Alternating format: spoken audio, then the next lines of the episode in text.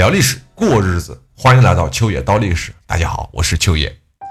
冯国用和冯国胜两兄弟的到来啊，为朱元璋的统一大业做好了蓝图的规划。哎，但是你要想建立起一个帝国，光有蓝图那明显是不够的。这个时候，他需要一个帝国大厦的设计师。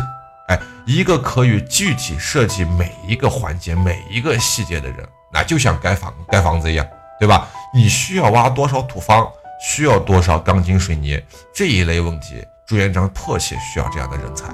到了至正十三年，哈，也就是公元一三五三年，在冯国用的建议下，朱元璋决定开始进攻滁州。也就是在这个时候，一个人走进了他的军营。这个人啊。他是一个穿着着书生装的中年人，相貌看起来也比较温文尔雅。朱元璋虽然一开始并没有太在意这个人，只是觉得他字写的好看，哎，于是让他当了一个文书员儿。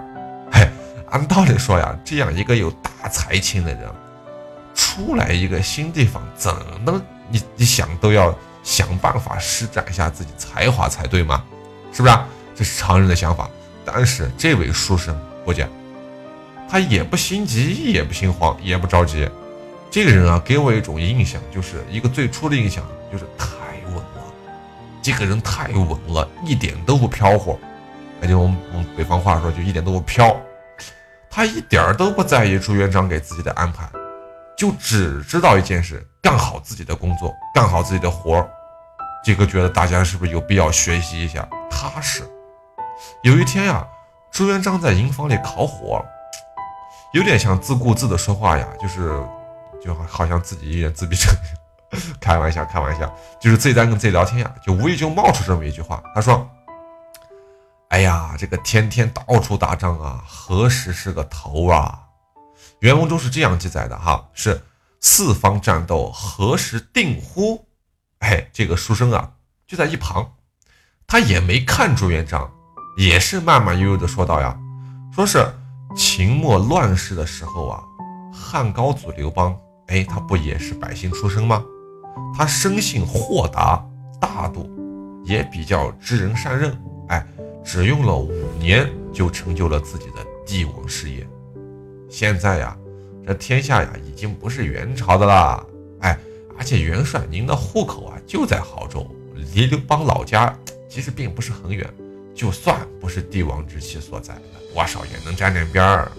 说到这儿，他停了下来啊，转头看了看朱元璋，说出了最关键的那两句话：只要元帅您肯向刘邦学习，按照他的行为去做，天下就一定是你的。哎，朱元璋就很诧异的看着眼前这个读书人啊，哎，对呀，这就是自己的方向啊。刘邦能做到的，为什么我不做到？对啊，为什么我做不到？其实不能怪他啊，那个时候没有互联网，他听不到咱们的秋叶道历史节目，没人给他念叨这些东西。咱这会儿啊，要是也能每天打开喜马拉雅，哎，听听咱们的秋叶道历史，那能学多少东西，是吧？我们不开玩笑，不开玩笑啊。那么这个时候，他就好像找到了人生目标一样，他摆正了自己的坐姿，哎。面向眼前这个人，行了一礼，开始请教。那么咱们说这个并不文弱的书生啊，他是谁？哎，他就是文，他就是大明王朝的开国第一功臣李善长。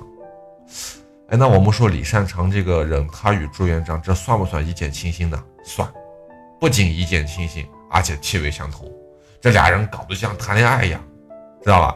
之后啊。李善长马上就被任命为长书记、军政大事，那一定是朱元璋先问你李善长，你李善长同意了，你点头了，哎，这叫知而后行之，明白吧？您说这人厉不厉害？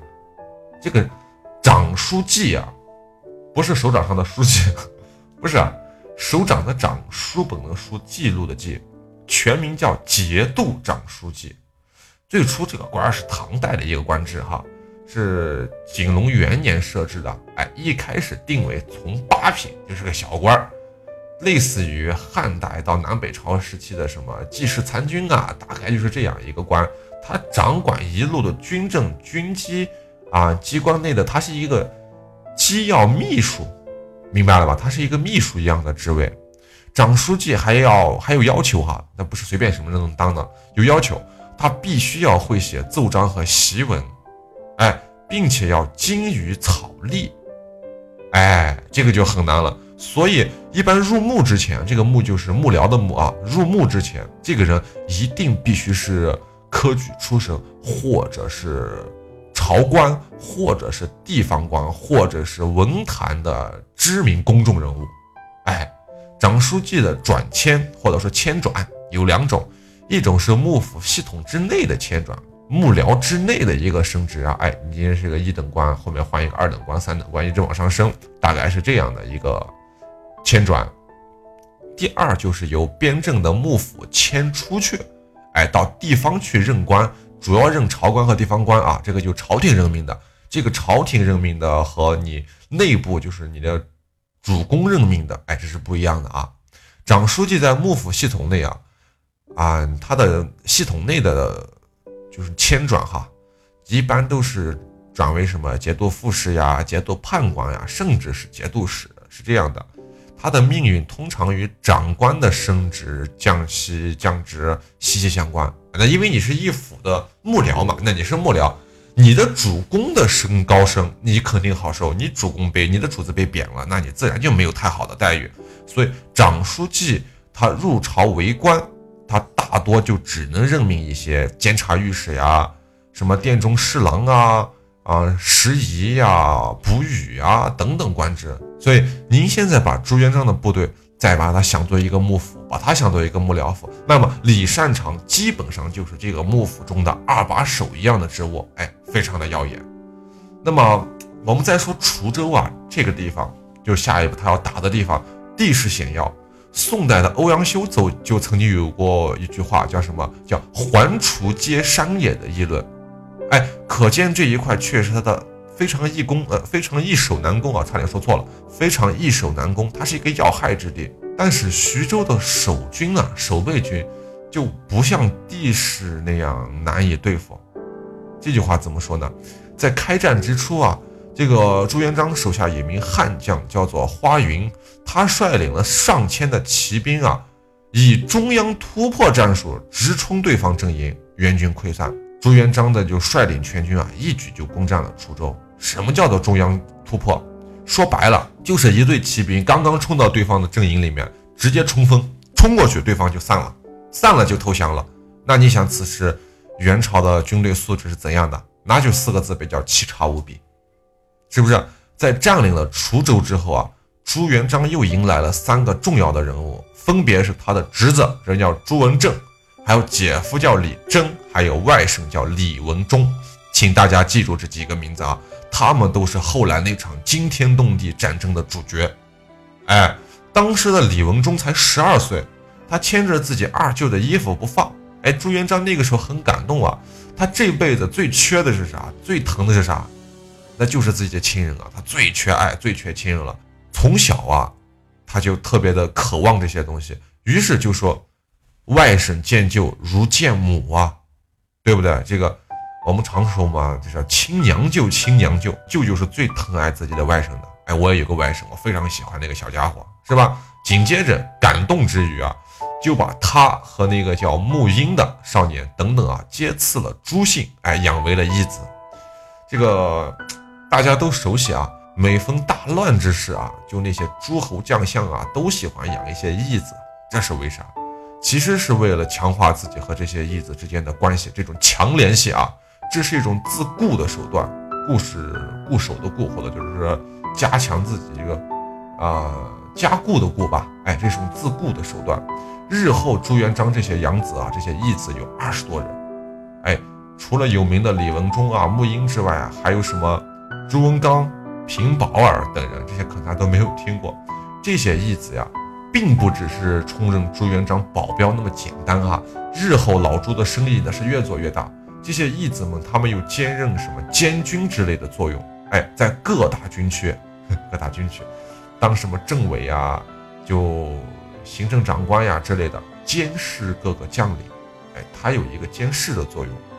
朱元璋啊，他是庄稼汉出身，但是驭人之术啊，确实很有一手。除了义子以外，他攻下金陵之后啊，又实施那种将主将的家眷当做人质的做法。哎，我们在上一期略带的提到过，他把那个叫什么张明建的家属不是搬到了应应天嘛？应天就是金陵，金陵就是南京。哎，搬到那一边去，其实就是一个人质的一个作用，对不对？而且之后就慢慢形成了一个制度，哎，以防止降将，或者说是以防止你的将领叛变。而且像冯氏兄弟啊，冯国用，还有那个叫什么冯国胜，哎，还有李善长等等，这些都算知识分子哈，也给予了他非常大的启发。所以，为了防止手下的大将身边也有像李善长之类的人出现，为他们出谋划策，所以朱元璋就严禁自己的手下诸将。啊，收取儒生、书生，只允许设置一些办事员、官吏，哎，来处理公务事这样的一个官职，所以说是没有儒生这么一说的。哎，再到后面来看，不仅朱元璋的出生的地方实在人才多呀，他招贤纳士和将领呢，无论在哪个时代跟哪一种人才相比都不逊色。朱元璋本人的心思和手段呢，也是极其的狠辣呀。是吧？他连自己人都防着，能不狠辣吗？但是话又说回来了，如果没有这样一个谨慎的性子，朱元璋日后啊，一定不会有那么大的功绩，对不对？那么此时的朱元璋手下是精兵悍将啊，谋士如云，等于说他现在是已经有一方气候的势力了，他是慢慢成气候了。这个时候，并且他占据了滁州这个进可攻退可守的险要之地。他的眼界呀，此时已经不是小小的亳州能容得下了，也不是滁州，是哪？是天下。这两个字是天下。这一年，朱元璋二十六岁，厉不厉害？但是话又说回来了，朱元璋的顺利啊，其实似乎并没有给他的老丈人啊，就是郭子兴带来好运。郭子兴此时啊，被整得够呛，哎，用今天的话讲就是批斗。这每天就是开会啊，四个人开会总是四个批一个，对吧？松的呀，几次都是想下手弄死他。但想想你朱元璋就在不远的地方盯着呢，这玩意儿我把你弄死的实在不好善后啊。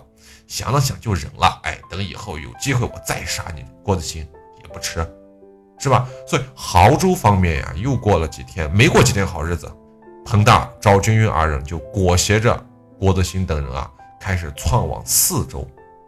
在往四周走的这个期间呀，老彭、老赵两人开始争权夺利，到最后真正的撕破了脸皮，大打出手。但是彭大的运气不是很好，他在战斗的过程中竟然中箭而死，就是可惜啊，这个人没有死在革命事业上，对吧？他死到自己人手里了。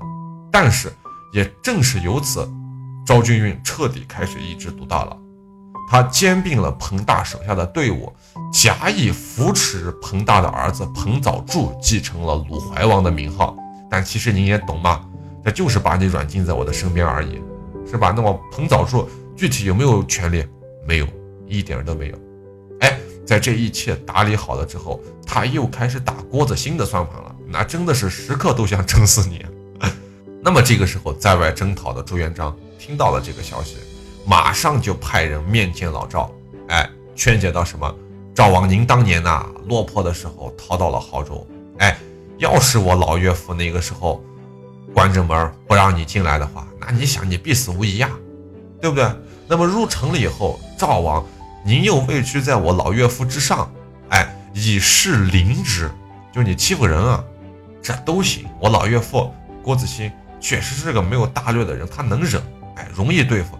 但是您可知道，您需要顾虑的人，那不是搞郭呀，那是老郭手下，就是驻扎在滁州的那些人啊。说白了是谁呀？那就是我呀。呵，您看这信写的有气势没气势，是吧？我就让你明白明白，我老郭家的女婿不是那么好惹的，不是那么好欺负的。你别逼我啊！你把我逼急了，丫有你好受的，是不是？当然，那你要是愿意和我商量着来，也好说。好吃好喝，金钱美女我都给你伺候着，也不亏待你，对不对？所以说朱元璋这个人的心思真的了不得。我就知道你老赵不敢跟我正面叫板啊！我的兵力不见得比你差。那赵俊玉想了很久啊，哎，也有道理是吧？他甚至觉得这些是有道理的，加上也收了朱元璋大笔大笔的叫什么金宝孝敬钱，哎，那就是孝敬我了吧？于是那得了呗，放郭子兴就去了滁州。哎，那到了滁州，郭子兴和朱元璋那是一对冤家父子啊，他们又该如何相处呢？嘿 嘿，咱们呀下期接着说。如果您觉得秋野讲的还不错的话，也请您多多的点赞、分享和打赏。哎，您的每一点支持都是我坚持下去的原动力。明朝是怎么来的？感谢您的捧场，我是秋野。如果您在听节目的过程中想知道更多秋野的故事，或者说想听到秋野的更多其他节目。您可以添加秋野的个人微信账号。首先，您可以打开微信，点击界面右上角的加号，点击添加朋友一栏，在搜索框中输入“秋野山人”的全拼，这样就可以找到我了。期待与您的深入交谈。